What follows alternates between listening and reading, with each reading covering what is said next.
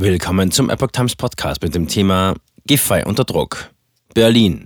SPD schließt Gang in Opposition nicht aus. CDU dient sich Grünen an. Ein Artikel von Reinhard Werner vom 22. Februar 2023. Mit ihrem knappen Vorsprung vor den Grünen könnte die SPD in Berlin das bestehende Linksbündnis fortsetzen. Sie will das jedoch nicht um jeden Preis. Nach der Wiederholungswahl in Berlin gibt es drei Möglichkeiten für eine künftige Koalitionsbildung.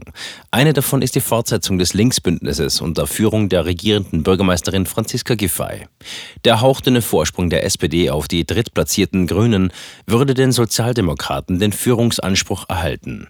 Für die CDU würden der erste Platz und das Plus von 10,6 Prozent den sprichwörtlichen Gewinn der goldenen Ananas versinnbildlichen. Daneben gibt es noch die Option, eine große Koalition zu bilden, wie sie schon von 1954 bis 1963, von 1990 bis 2001 und von 2011 bis 2016 bestanden hatte. Die CDU unter Kai Wegner würde aufgrund des Wahlergebnisses den Anspruch auf den Posten des regierenden Bürgermeisters erheben. Die dritte Möglichkeit wäre eine schwarz-grüne Koalition, während die Grünen eine solche im Wahlkampf unter Verweis auf erhebliche Differenzen ausgeschlossen hatten, äußerte Wegner jüngst in der Berliner Zeitung. In der Tat könnte viel dafür sprechen, Schwarz-Grün zu probieren. Zitat Ende.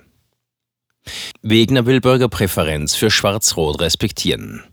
Wie Wegner die erheblichen Unterschiede zu den in Berlin besonders weit links angesiedelten Grünen unterbrücken will, lässt er offen. Im Wahlkampf hat er unter anderem gefordert, die Vornamen der mutmaßlichen Beteiligten an den Silvesterkrawallen offenzulegen. Auch sprach er sich gegen die Enteignung von Wohnbaugenossenschaften oder die autofreie Stadt aus. Die Grünen würden nichts weniger als eine vollständige Kehrtwende in diesen Bereichen als Preis für ein Bündnis akzeptieren.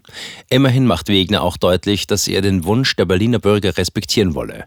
Diese würden einer jüngst veröffentlichten Umfrage zufolge Schwarz-Rot bevorzugen.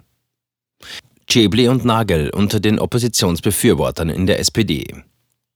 Diese Konstellation könnte jedoch an Widerständen aus der SPD scheitern. Dort werden zunehmend Stimmen laut, die eine Regeneration in der Opposition einer möglichen weiteren Abnutzung in der Regierung bevorzugen würden.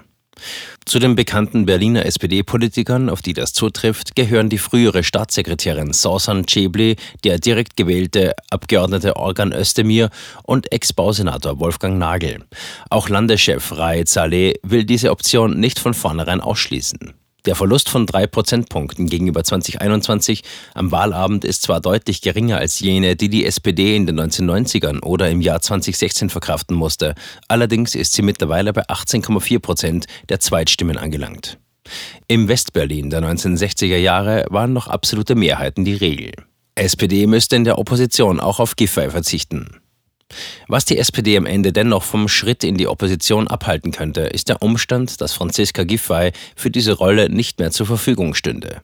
Gleichzeitig ist ein potenzieller Nachfolger mit ausreichendem Bekanntheitsgrad und der Fähigkeit, die Partei zu einen, nicht in Sicht. Für ein Bündnis mit der CDU spräche auch der Pragmatismus, den Giffey in Fragen wie dem Ausbau der A100 und dem Umgang mit der Wohnungsproblematik an den Tag legt. Zuletzt hatten die Linksaußen-Koalitionspartner gerade in diesen Bereichen die regierende Bürgermeisterin eher als Teil des Problems als der Lösung betrachtet. An der Basis mag die Große Koalition keine beliebte Option sein. Allerdings könnte sich das mit einem angemessenen Ergebnis des Verhandlungsprozesses auch ändern.